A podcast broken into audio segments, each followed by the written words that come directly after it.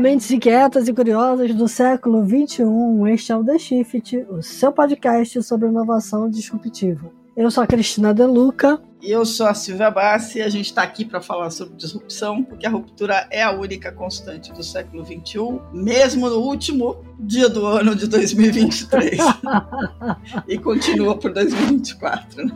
Vai continuar sempre, né? Essa é a questão. Bom, diga lá, Silvia, o assunto de hoje. Ah, não, o assunto de hoje é aquele que a gente adora fazer, né? Que todo mundo espera, que é quais são os livros que você deveria ler. Prepare o bolso porque a gente separou uma lista de 15 livros aqui de dica, o que ler para entrar em 2024 ou usar em 2024 para sobreviver ao próximo ano, que a gente sabe que vai ser ainda mais quente e ainda mais complicado que 2023. Sinto muito informar. É, verdade, tem muita coisa nova vindo por aí, tem o aquecimento global pegando fogo, literalmente. Literalmente. Bom, então tá, vamos começar essa lista aqui. Quer começar, Cristiana Luca? Começa, eu vou começar pelo básico.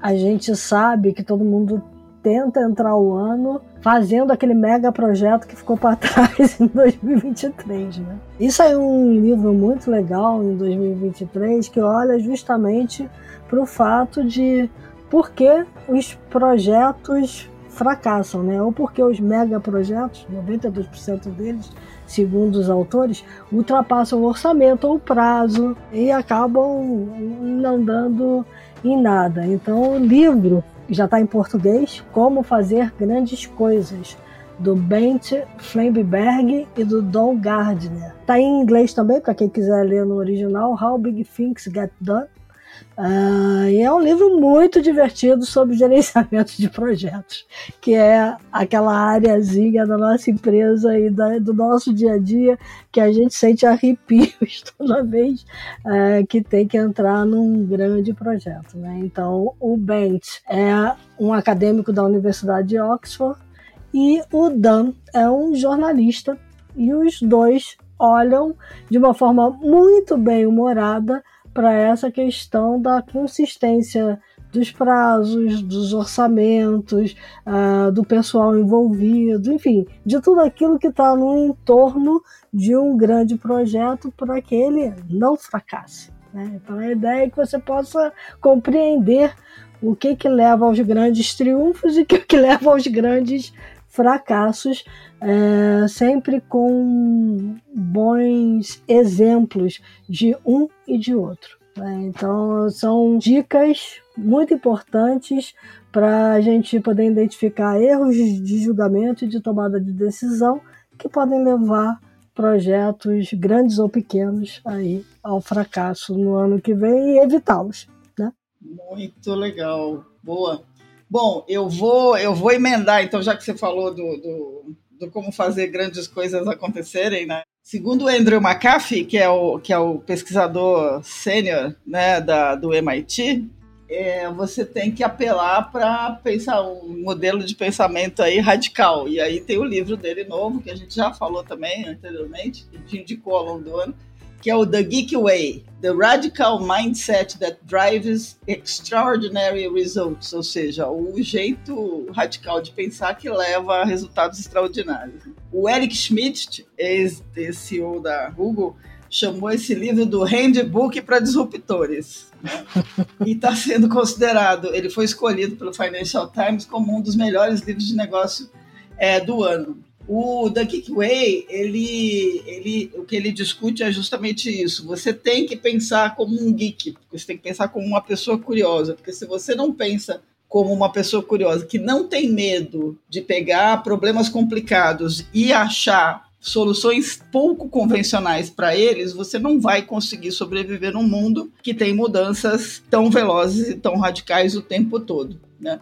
O que ele diz é que os geeks eles criaram uma, um, novo, um novo tipo de cultura, né, baseado em, em quatro, né, em torno de quatro normas que ele chama, né? a ciência, a propriedade, velocidade e a abertura, ou seja, aquele modelo open. O geek parece um, um adjetivo para pessoas esquisitas, né, no começo, mas ele não é. Na verdade, ele é uma definição de pessoas que não têm medo de planejar, né, e fazer processos, não tem medo de erros, né? E não, não necessariamente são obcecadas em ganhar, né? O que elas têm é uma imensa curiosidade sobre como resolver problemas que são que estão aí na frente das pessoas e de preferência de um jeito que não tem nenhum problema de estar conectado, de não estar conectado com a realidade. Acho uma dica super legal. O livro é muito interessante porque ele mistura um pouco de ciência com história, com análise, com histórias de como certas pessoas adotaram né, um jeito geek de pensar para resolver problemas. E o McAfee é um cara que, que, tá, que é super respeitado e que ele tem discutido muito isso, né? Para onde vamos? Ele discute está é, tá discutindo agora a questão de como é que se regula a IA, e a tendência dele é não devemos regular, né? Porque se regular muito estraga. Então ele é um cara bem interessante. Então acho que juntar aí com o livro, o livro anterior lá de como fazer grandes coisas acontecerem, de preferência pensando de forma geek, talvez seja uma boa solução para 2024. Mas esse ano estamos muito na gestão, né? Porque eu vou pegar o seu gancho aí, pensando no jeito geek que mexeu com o Vale do Silício, a gente tem aquela velha máxima, né? Devemos falhar rapidamente e falhar frequentemente, né? E hum. aí, já que você citou o Financial Times, o vencedor do prêmio de livro de negócios do ano foi justamente o livro da Amy Edmondson, right kind of wrong, o jeito certo de errar. E aí ela pega exatamente essa questão. Ela é uma professora de Harvard, passou quatro décadas argumentando que o fracasso produtivo é a chave para o sucesso duradouro, mas a gente até hoje tem um monte de gente dentro das empresas que tem medo do erro, né? Tem medo do fracasso. E a gente não aprende, não avança se a gente não cometer alguns erros. Só que a gente tem que cometer erros com segurança psicológica, uh, sabendo o que a gente está fazendo. E aí ela diz que esse saber Falhar é falhar de forma eficaz, né? Se dar conta de que você está falhando, saber que a falha pode acontecer e estar tá preparado com aquele velho plano B para ou começar tudo de novo ou ter uma outra forma de minimizar as consequências dos fracassos ruins e maximizar os fracassos bons e aprender com eles. Né? Então é um livro repleto de histórias de negócios também, muito de cultura pop. Quem lê vai se divertir, certamente. É, e um grito de guerra para que a gente possa abraçar a nossa fragilidade humana como empresas, abraçar a nossa fragilidade também e aprender a prosperar fracassando. É bem nessa linha. E aí, ó, o livro já chegou aqui, eu já comecei a ler um pouquinho e eu posso garantir para quem for ler que você nunca mais vai ver o fracasso da mesma maneira. Então, vamos ver o fracasso pelo lado positivo aí, galera. É isso. Bem legal, bem legal. Eu achei mega interessante esse livro, porque o título dele é perfeito, né? Vamos combinar que é a frase mais sensacional. Olha só, para engatar com esse negócio de acertar, errar, acertar sabendo o que fazer é, e errar também, tem um livro que a gente de um autor que a gente sempre sempre dá, né? Que é o livro do Václav Smil, é, Invention and Innovation: A Brief History of Hype and Failure o Václav Smil é um dos autores prediletos aí do, do, Bill Gates, né? E desde 2013. E ele acabou sendo também o nosso, porque os livros dele são muito legais. A gente já indicou outros livros, como Os Números Não Mentem, 71 histórias de números que explicam o mundo, como o mundo funciona. Ele é um cientista tcheco-canadense. É, atualmente ele está como professor distinto da Faculdade de Meio Ambiente da Universidade de Manitoba, em Winnipeg, no Canadá. E ele é um mega especialista nos grandes problemas do planeta, especialmente os ambientais e energéticos. O, o Smil ele é assim, tipo um escritor serial, né? ele tem mais de 40 livros publicados e o Invention Innovation é o livro mais recente que saiu esse ano. Ele é fácil de ler e ele é muito provocador, porque o Smil ele faz um passeio cheio de fatos por toda a história da invenção humana e ele deixa claro que invenção não quer dizer inovação. Ele até tem uma questão provocadora que ele diz que o mundo está inovando menos do que deveria, né? E que a gente corre o risco, na verdade, de ficar para trás de outras grandes épocas da história da humanidade. Eu não sei se eu concordo, mas eu acho que ele tem um ponto que é muito legal, que é o seguinte: excesso de hype não leva a grandes sucessos. E aí ele coloca uma outra questão que é importante, que é para inovar, a definição de inovação é você dominar novos produtos, processos e ideias. Se você vê uma inovação, mas não consegue dominar, o rumo daquela inovação pode ser um grande fracasso, pode ser que ela vai ficar escondida nos anais da história. Então, o livro está em inglês, vale super a pena. E aí eu vou dar uma dica colateral, vou dar um brinde aqui, que é um segundo livro dele, que é o Energia, Civilização, Uma História. Esse daí está traduzido para o português. E aí, em tempos de crise climática, ter o Smil explicando toda a história da energia e da civilização e como tudo se move é um, vamos combinar que é um bônus bacana. Né? Beleza. Bom, então vamos lá. E para fechar esse bloco de inovação e gestão, tem um livro aqui muito legal que vai levar a gente para o próximo bloco, que é falar do que eu mais gosto aqui, que é Data Driven e AI, né? Yes. Então, inteligência artificial. O livro é um novo livro do Roger Martin, que comandou a escola de Design Thinking é, de Toronto, né, a Rotterdam, é, e também foi autor de outro best-seller, mais um brinde aí, o Play to Win. É, e o livro é A New Way to Think. É, então, essa nova forma de pensar ele parte justamente do princípio de que uma das pedras angulares da educação empresarial é a ideia de que todas as decisões devem ser baseadas numa análise rigorosa de dados. Mas isso levou muitos modelos de gestão tradicionais a assumirem que as tendências do passado uh, se refletirão nas tendências futuras, ou o contrário, as tendências futuras se refletirão nas tendências do passado. E a gente sabe que com esse mundo em rápida mudança que a gente está vivendo hoje, nem sempre isso é verdade essa certeza não cabe mais. Né? Então, confiar apenas em dados do passado é cada vez mais arriscado.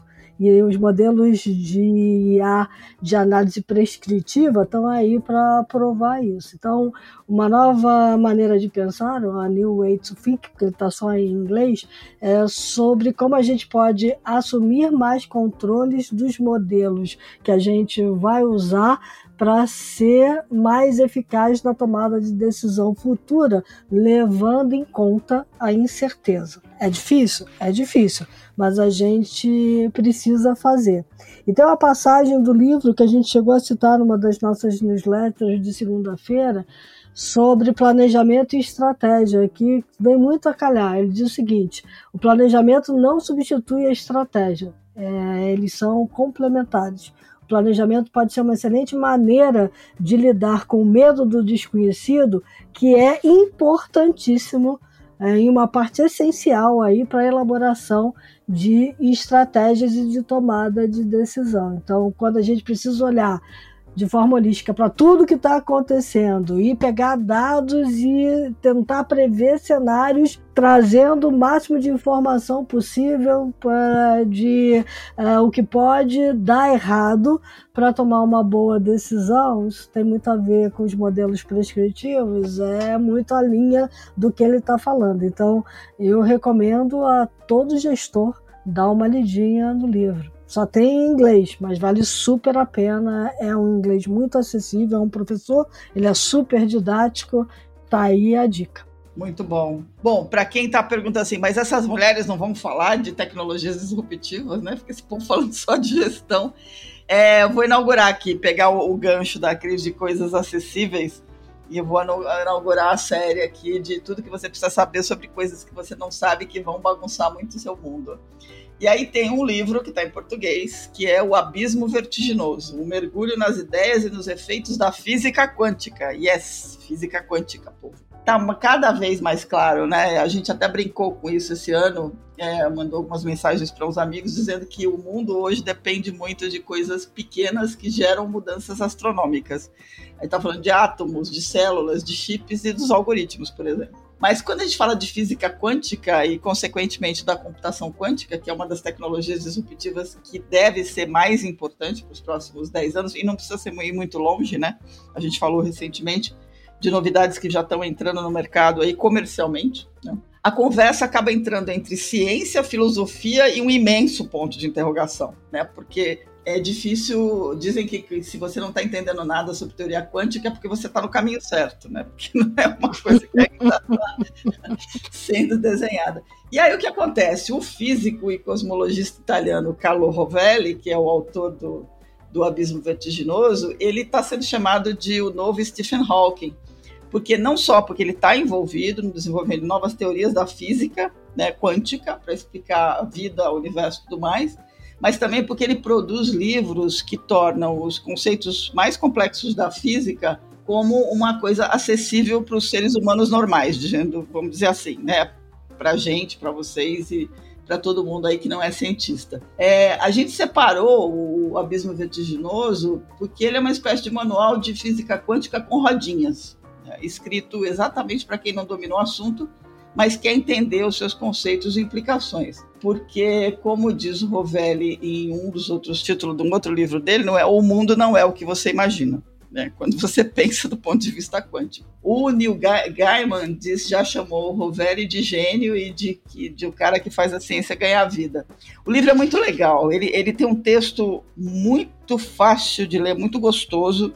Ele começa contando né, do ponto de vista de uma ilha onde nasceu a primeira teoria quântica, né, onde o criador da teoria quântica, o início da, de pensar que as coisas não eram assim tão certinhas, as, os elétrons e os fótons, etc., não se moviam de acordo com certas regras é, rígidas, é, e depois ele vai avançando por, por, explicação da teoria. Nesse momento em que a gente está discutindo que computadores quânticos né, podem elevar o poder de processamento a, a números extraordinários, e podem trazer benefícios e também muitos riscos, né? Quando a gente fala de cibersegurança, por exemplo, né? Cyberataques com computação quântica que podem quebrar a criptografia, é legal entender o princípio.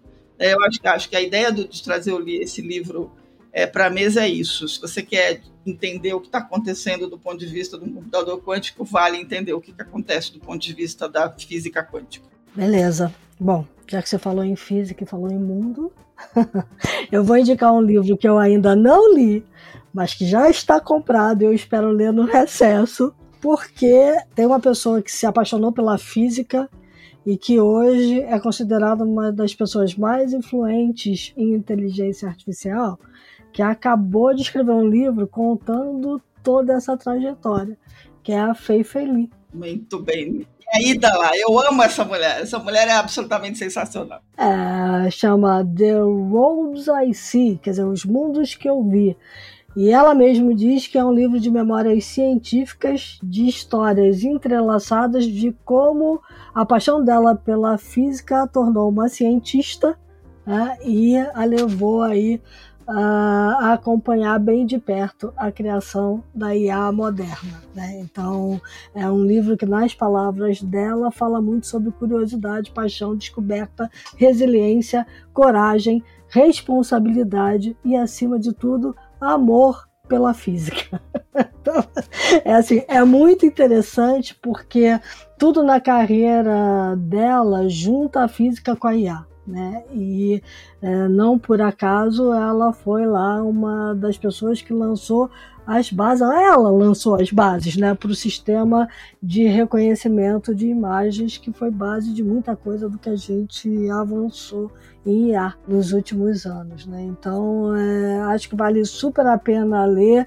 Eu já estou com ele reservado aqui, até porque Uh, a Fefeli tem uma pegada que a gente na The Shift gosta muito, que é o de olhar a IA centrada no ser humano, né? colocando uhum. o ser humano como o grande artífice e o grande é, beneficiado uh, pelo desenvolvimento da inteligência artificial. Ela existe para melhorar as capacidades humanas em vez de as substituir. Né? E, mas para isso a gente precisa considerar todo o impacto potencial que a IA pode ter para os seres humanos para botar a IA numa boa estrada e num bom caminho. Eu tenho uma outra dica sobre isso. Muito bom.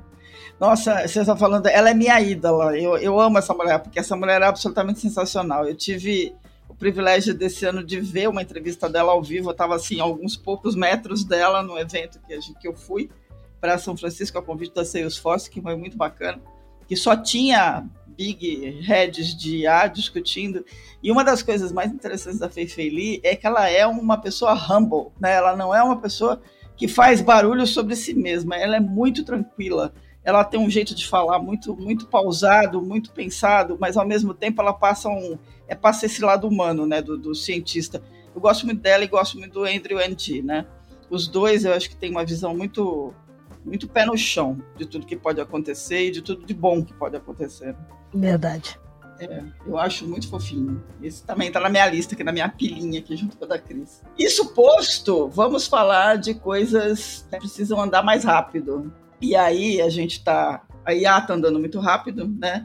Mas a, o aquecimento global está andando mais rápido que ela. Então eu tenho a grande dúvida aí se a gente vai morrer porque a IA vai nos condenar a serem escravos, sermos escravos e acabar com o planeta, ou se a gente vai morrer torrado antes disso. Então, a gente tem questões super importantes. A COP28 acabou de acontecer, pela finalmente colocaram o termo, né, combustíveis fósseis, timidamente, mas colocaram no, na resolução final, né, que, que aconteceu agora no, no, um dia de atraso, né, demoraram para ruminar o negócio lá. E aí tem um livro chamado Five Times Faster, Rethinking the Science, Economics and Diplomacy of Climate Change. Ou seja, tem que pensar cinco vezes mais rápido para repensar a ciência, a economia e a diplomacia à luz da mudança climática. E aí é isso mesmo, a gente viu isso acontecer, essa queda de braço diplomática e geopolítica acontecer durante a COP28, vai continuar acontecendo, as decisões vão, as decisões agora vão ter que acontecer mais rápido. Esse livro foi escrito pelo Simon Sharp, e o Simon Sharp é diretor de economia exatamente da UNFCCC, que é a Convenção Quadro das Nações Unidas sobre Mudanças Climáticas, traduzindo para o português, tá? que é o United Nations Framework. Tá? Que é essa, esse grupo que coordena todas essas discussões, que faz aqueles relatórios de estado do clima, etc. E ele é membro sênior do World Resources Institute. O Five Times Faster é um resumo que o Simon faz é, de tudo que ele está enxergando, já que ele passou 10 anos exatamente na vanguarda da política e da diplomacia dessas mudanças climáticas. E o argumento dele é o seguinte: na nossa luta é, para evitar a mudança climática perigosa, ele vê que a ciência pode estar tá se esquivando, a diplomacia está encolhendo as escolhendo as batalhas erradas e a economia está lutando pelo outro lado. Então tem uma certa convocação, uma certa confusão aí que é o seguinte: você não pode deixar a ciência de lado, que é o argumento dele.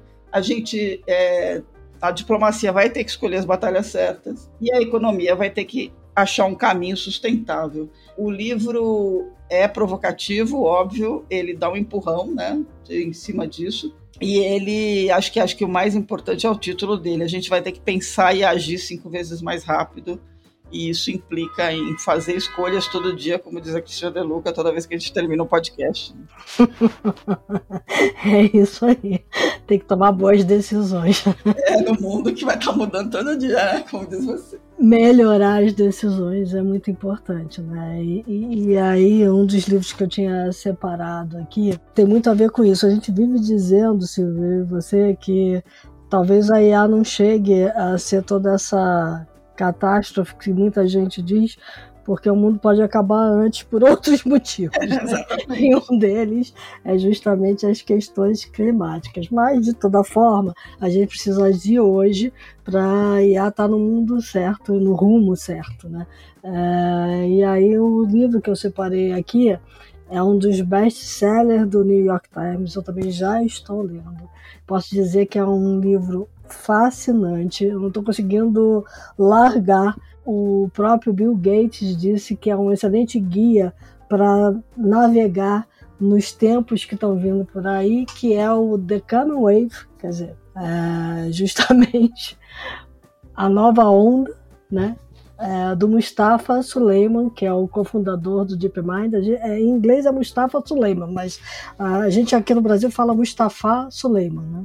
E eu acho que é super importante olhar para o que ele diz, porque ele trata no livro, na verdade, ele faz um alerta sobre o expansionismo tecnológico. Quando a gente diz que a gente tem que pensar rápido, andar rápido, fazer tudo rápido, quebrar as coisas, talvez a gente tenha mais que consertar as coisas, né, em vez de quebrar as coisas. Então ele examina as perspectivas negativas, sim, da IA, da biotecnologia, da computação quântica, mas também as perspectivas positivas. Então, tudo que vem por aí tem uma capacidade enorme de mudar por completo a nossa vida. E na visão dele, a gente precisa se cercar de todos os cuidados e começar a trabalhar já, agora, em maneiras de começar a impor algumas salvaguardas para manter essas tecnologias todas no caminho correto. São reflexões muito interessantes de um mundo aí onde a gente vai estar tá cercado por patógenos projetados, armas autônomas, aquelas que a gente vive dizendo aqui, que morre de medo, uhum. é, tá lá no livro dele, né? Então, assim, é um voo 360 de tudo que pode acontecer. A gente tem que lembrar que ele está lá na DeepMind, a DeepMind tem trabalhado muito uh, nessa linha de ter ferramentas de inteligência artificial para fazer a ciência avançar. E para fazer a ciência avançar da forma correta. Então, já trabalhou com proteínas, está trabalhando com novos materiais, a gente tem falado muito sobre isso nas nossas newsletters. Então, acho que Vale super a pena ler, não por acaso ele foi considerado livro do ano na área de economia também, lá no Financial Times. Olha, o pessoal do Financial Times está acertando na mosca, porque Exatamente. eu fui dar uma olhada na, nas listas dele e falei, puxa, tudo que eu tinha selecionado aqui, os caras estão botando lá. E acho que vale super a pena, porque é, também foi um vencedor daquele prêmio Não Óbvios, né, da Inc da Ink Magazine. Então, assim, é um livro obrigatório. Eu já estou lendo posso dizer para vocês, é uma linguagem também muito acessível. Não dá para esperar sair em português, não, gente. Tem que correr e ler nesse final de ano aí, aproveitando o recesso. Muito legal.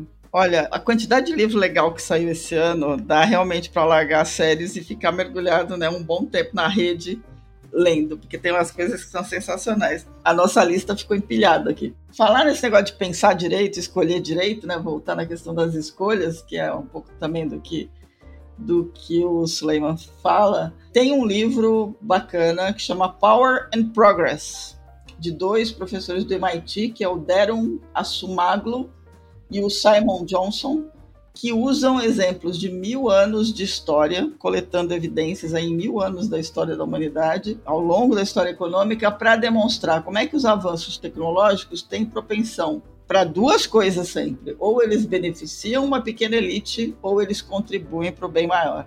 E aí, como é que você resolve esse, essa bifurcação que eles chamam, né? Você tem que acompanhar o tsunami, a tsunami de inovação, de uma visão correta que mantenha, eu acho que de novo, a humanidade no centro, né? Já que a gente falou disso um pouco ali por conta da Feifei discutir isso muito também. O que eles argumentam, e eles argumentam isso com exemplos ao longo desses mil anos de história, né, da, de geração de riqueza e de inovação tecnológica que faz mudanças que fazem né, o bem-estar da humanidade avançar ou atrapalhar, é, o progresso sempre vai depender das escolhas que a gente faz com relação à tecnologia. Então, a gente está falando aí de novas formas de organizar a produção e a comunicação que podem servir ou aos interesses restritos de um grupo, né, ou conseguir garantir que a gente avance para uma prosperidade generalizada. Eles mencionam, por exemplo, a riqueza que foi gerada por melhorias tecnológicas na agricultura durante a Idade Média e que acabou sendo sequestrada pela nobreza e usada, por exemplo, para construir grandes igrejas, né? enquanto que os camponeses ficaram aí à beira da fome. Esse é um dos exemplos do que não fazer. Ele menciona, eles vão pelos primeiros 100 anos de industrialização na Inglaterra, né, e mostram como é, os trabalhadores não, não usufruíram desses primeiros 100 anos da forma como deveriam. E aí eles vão, adentram aí a nova bifurcação que, segundo eles, a gente está enfrentando agora, que são as tecnologias digitais e a inteligência artificial podendo prejudicar os empregos e a democracia se houver uma automação excessiva, se houver uma coleta maciça de dados, se houver uma vigilância intrusiva, ou favorecer todo mundo se essas tecnologias se transformarem em extensores da nossa inteligência, como é o que a gente advoga e está o tempo inteiro martelando aqui. É um livro muito legal, vale a pena ler, ele está só em inglês, mas, de novo, é uma leitura bacana. Legal. Bom, e aí fechando essa casinha é, da inteligência artificial, a gente não podia deixar de falar nele, né? Nele? nele, o cara que mudou tudo esse ano, que é o Chat GPT, né? Não dá para deixar de falar nele. E aí tem um livro de um amigo nosso, Rodrigo Murta, bastante didático, muito didático, muito divertido, porque Uh, o Rodrigo conta nesse livro como é que ele foi desenvolvendo as habilidades necessárias para lidar com o chat GPT e é, colocar no dia a dia da empresa dele. Né? Então, se chama Conversando com Robôs, a arte de GPTA.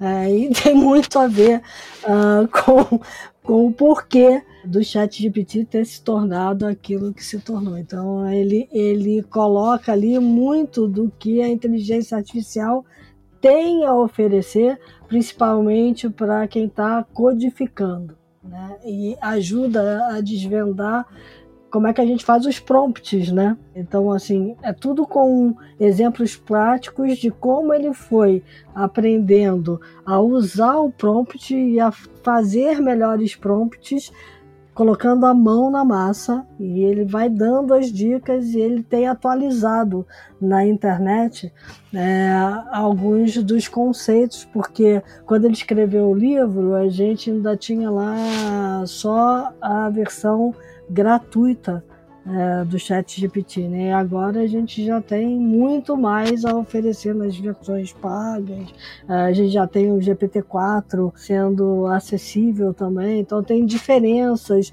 é, do chat GPT lá no GPT 3.5 e para o GPT 4.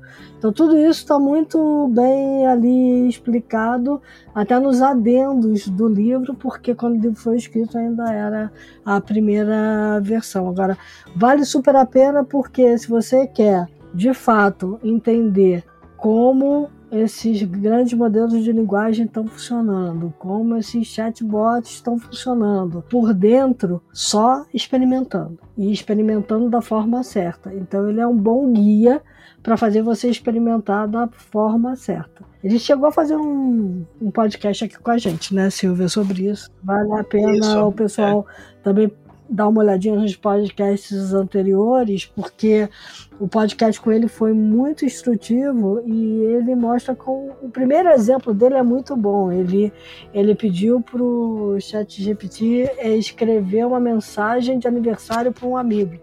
E ele foi refinando, refinando, refinando a mensagem de aniversário até chegar numa coisa totalmente fora da casinha e que foi a que ele usou para parabenizar o amigo e, e, e, ali você percebe claramente como e ele gosta muito de dizer isso, ele repete isso no, ao longo do livro, não dá para parar na primeira interação. Não pare na primeira interação, continue Exatamente. conversando, porque o mais importante de lidar com esses sistemas é continuar conversando é bem legal, apesar dele ter tá meio da, assim, pode parecer que está datado, né, o livro do Murta, porque ele escreveu no momento e a, a, tecnologia evoluiu muito rápido, mas acho que tem a essência do livro do Murta é justamente essa.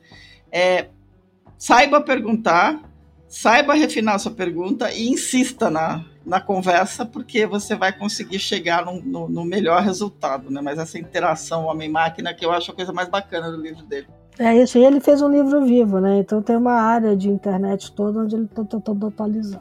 É, isso é uma, uma vantagem. Muito bom. Bom, aí a gente. Agora estamos chegando já no, no fim da lista quase, mas ainda tem alguns livros aí para falar. Se teve uma história que deixou todo mundo completamente, não sei se completamente incrédulo, mas pelo menos apavorado, né?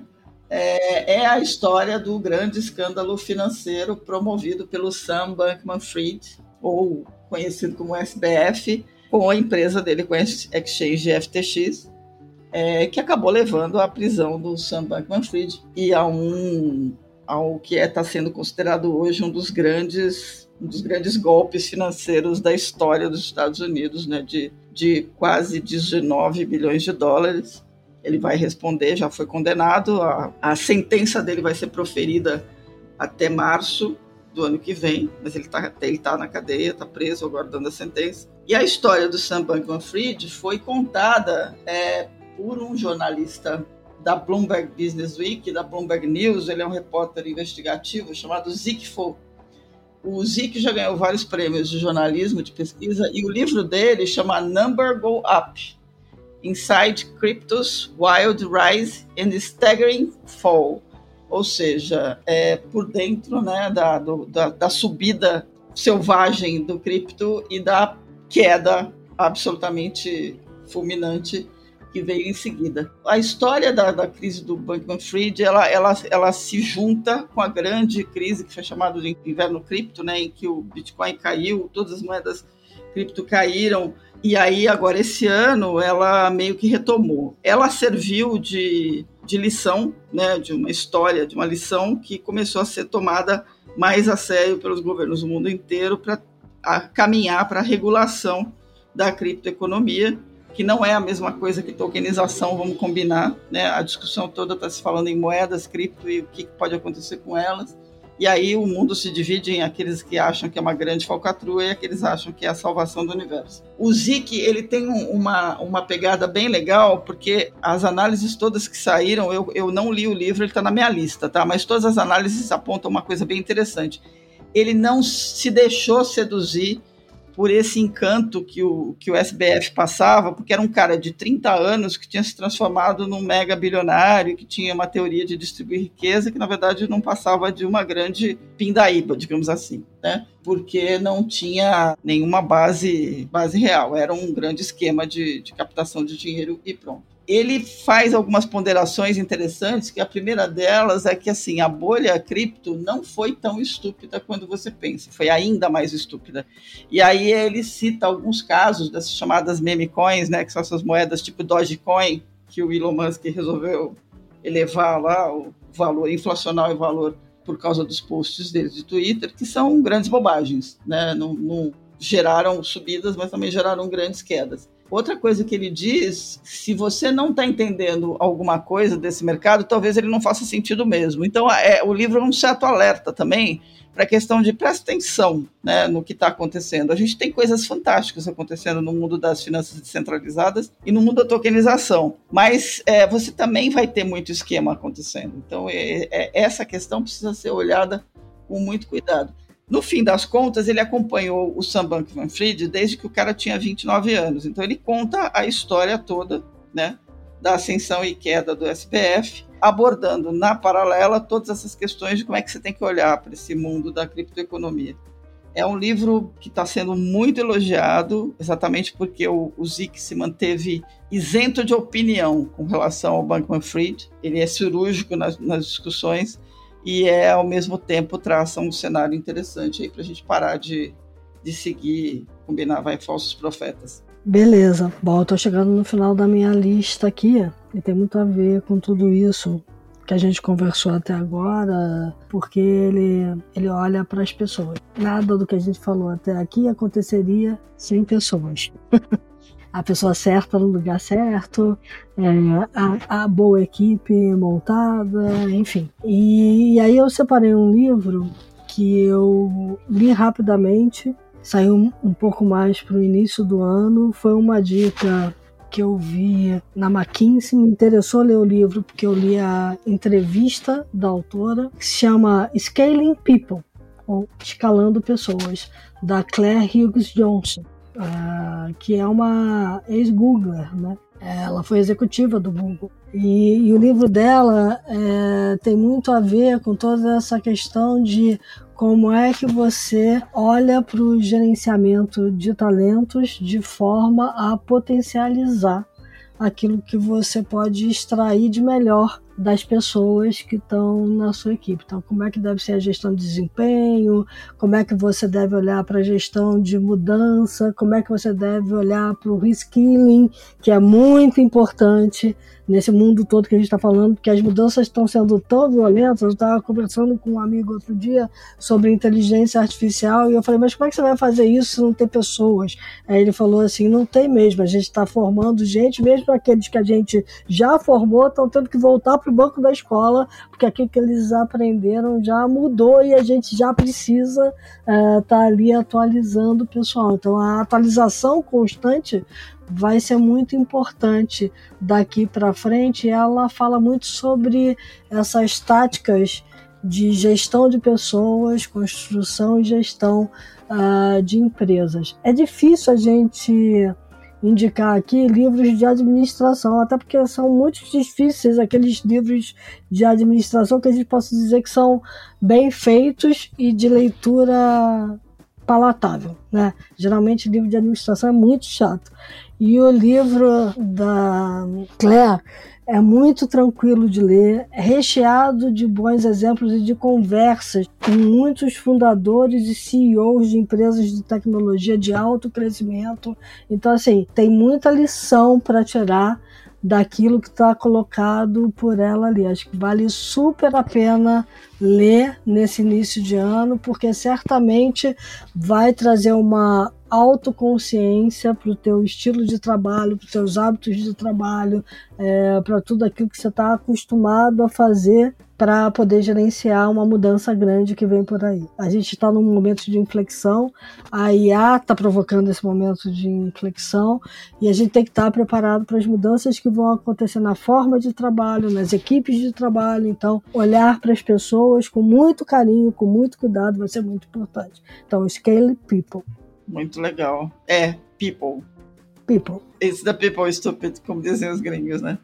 Tem que é. pensar no povo. É, muito bom. Bom, a minha, a minha última dica aqui é um livro de ficção científica, mas é, mas é um livro de ficção científica que deixa a gente meio apavorado, porque a autora, o livro se chama The Future, e a autora é Naomi Alderman, é uma consagrada escritora de livros de ficção científica. O livro anterior dela, The Power, fez maior sucesso.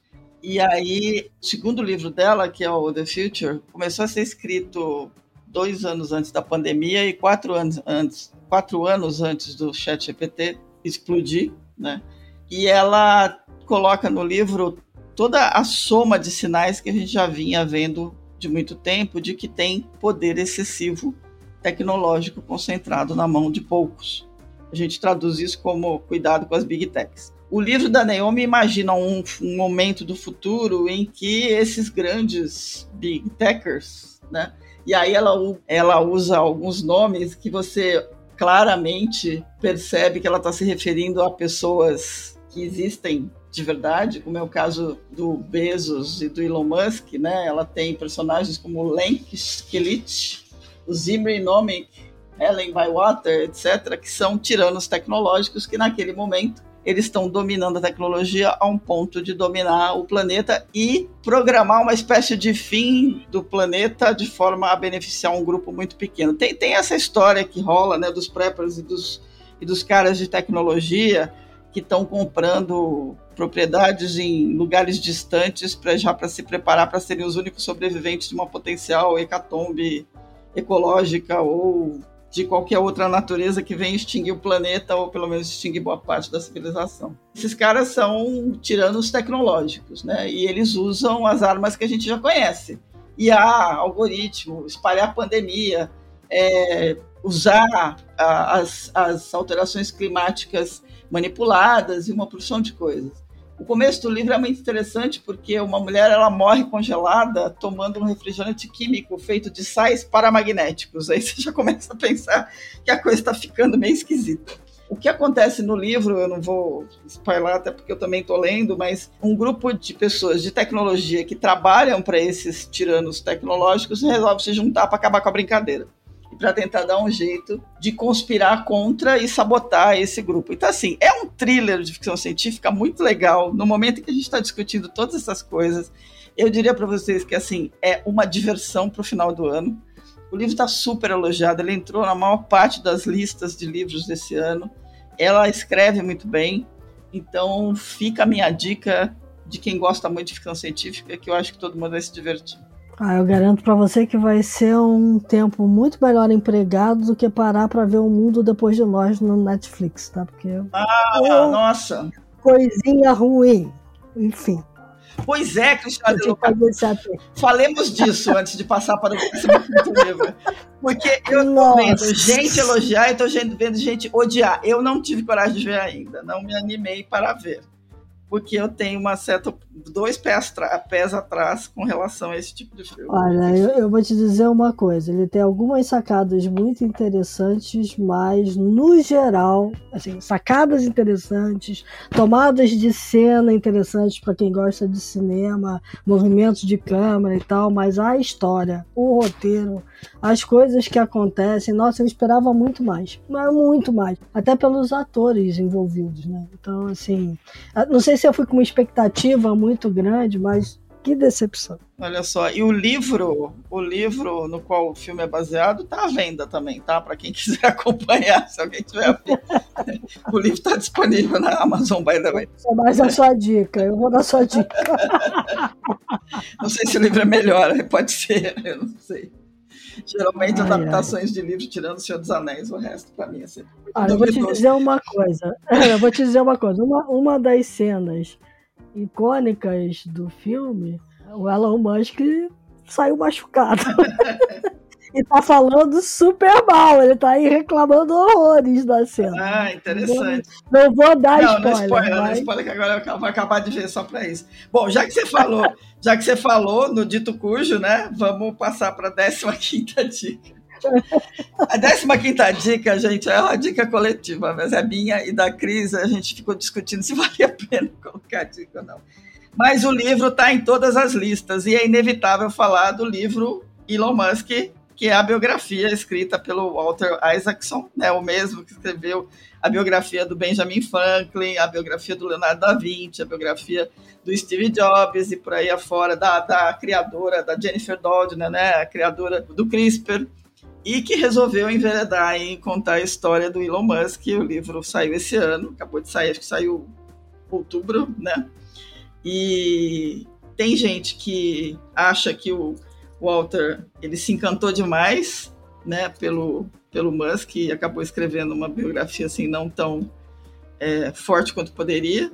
E tem gente que acha que tem que ler porque você tem que entender esse cara. Eu não sei qual vai ser o futuro do Musk, para ser sincera, mas eu acho assim. A gente estava brincando, eu falei para a Cris, falei, bom, quem, quem nasceu para Elon Musk jamais será um Steve Jobs, né? É, eu acho que o que ele fez esse ano foi um estrago absoluto. A, é, acho que a Cris tem uma opinião que eu acho ótima, que eu deixo ela falar. Mas é, é, E a gente não sabe o que vai ser. Ao mesmo tempo, ele é um cara brilhante com relação ao que ele está fazendo com a SpaceX. Mas ainda assim, a SpaceX é um problema, porque ele está usando a SpaceX para lotar o planeta da Starlink, de todos os satélites dele. Daqui a pouco esse cara está dominando todas as comunicações em torno do planeta. Então não é uma coisa bacana de olhar, né? Porque o spin dele pensar é diferente. Mas talvez valha a pena ler a biografia até para entender como é que esse cara pensa. É, é, assim, eu não consegui ler a biografia, tá? Eu sou uma fã do Walter.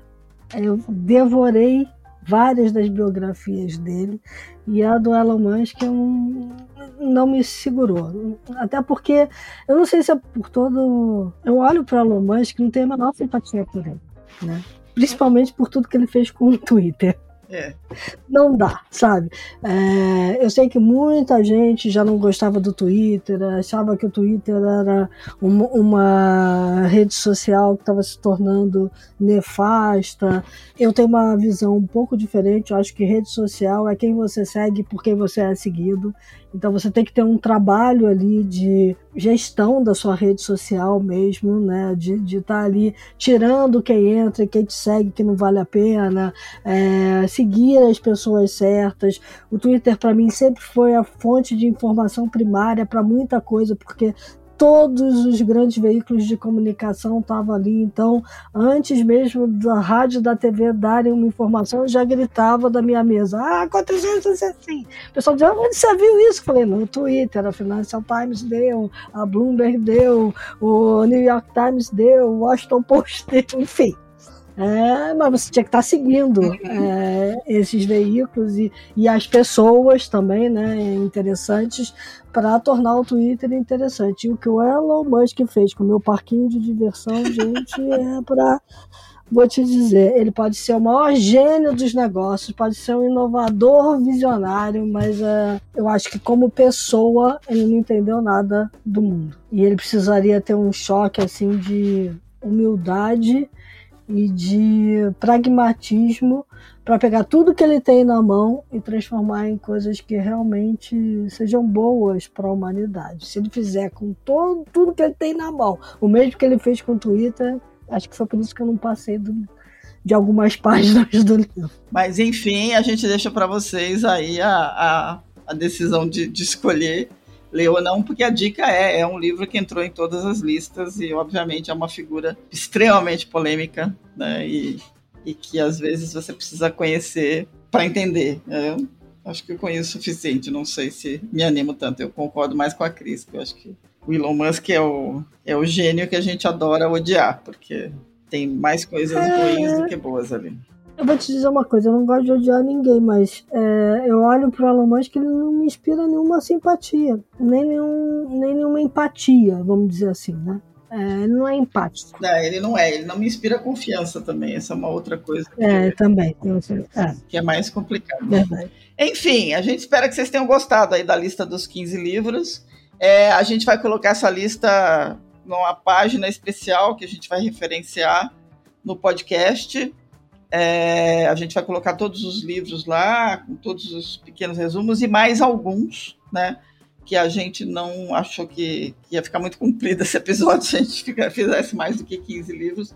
Mas tem vários outros bacanas que a gente acredita que podem ajudar muito a entender o que vem por aí em 2024, entender um pouco do que foi 2023 também. É, esse é o último episódio do ano. A gente agora só volta lá em 2024, depois da primeira semana de 2024. A gente queria desejar a vocês um ano super legal, que seja menos menos complexo. Se é possível torcer e desejar por alguma coisa, eu desejaria que fosse um ano menos complexo e possivelmente menos quente. Eu sei que nenhuma das duas coisas vai acontecer, mas fica o desejo. É, eu desejo que vocês consigam parar, respirar esse final de ano para poder tá super centrados e centradas aí para entrar no ano. A gente agradece demais a companhia de vocês do ano todo. E é isso. É isso aí, gente. E, e a Silvia tem super razão quando ela fala que esse é um momento de pausa, porque, como uma pessoa que faleceu esse ano, que eu gostava muito, que é o Domênico de Massi, falava, o ócio criativo de fato existe então a gente precisa dessas pausas para voltar recarregado para encarar toda a complexidade que vem pela frente. Foi um pouquinho disso que a gente tentou fazer aqui. Então, muitos dos nossos desejos para vocês no ano que vai entrar estão nos livros que a gente deu aqui hoje como instrumentos uh, para encarar esse mundo em transformação. E eu vou dizer, a transformação do ano que vem vai ser pancada. por tudo que está vindo por aí, eu diria que o chat GPT vai ser fichinha, perto do que a gente vai ver no ano que vem. É, também acho. Então, é, eu vou terminar como eu sempre termino. Bom final de ano a todos, um bom descanso, um ano maravilhoso no ano que vem. A gente sabe que anos atribulados é, são anos que trazem muita mudança e mudança é bom, a gente sempre tem que olhar. Eu sou uma poliana, né, que olha para a mudança e tenta tirar o melhor dela. Então, é, acredito que dá para fazer isso. Eu desejo que vocês consigam enxergar é, nas mudanças coisas positivas e nos fracassos recomeços importantes. Muito bacana. E um último agradecimento a todo mundo que participou, todos os nossos convidados e convidadas esse ano que trouxeram coisas muito bacanas. A gente espera trazer gente muito legal para o ano que vem para tentar explicar ainda mais as grandes tendências. E é isso aí. Se cuidem, fiquem bem. O link para todos esses livros vai estar lá no descritivo do podcast. Visitem a The Shift, www.theshift.info, assinem a newsletter, sigam a gente. E a gente se vê em 2024.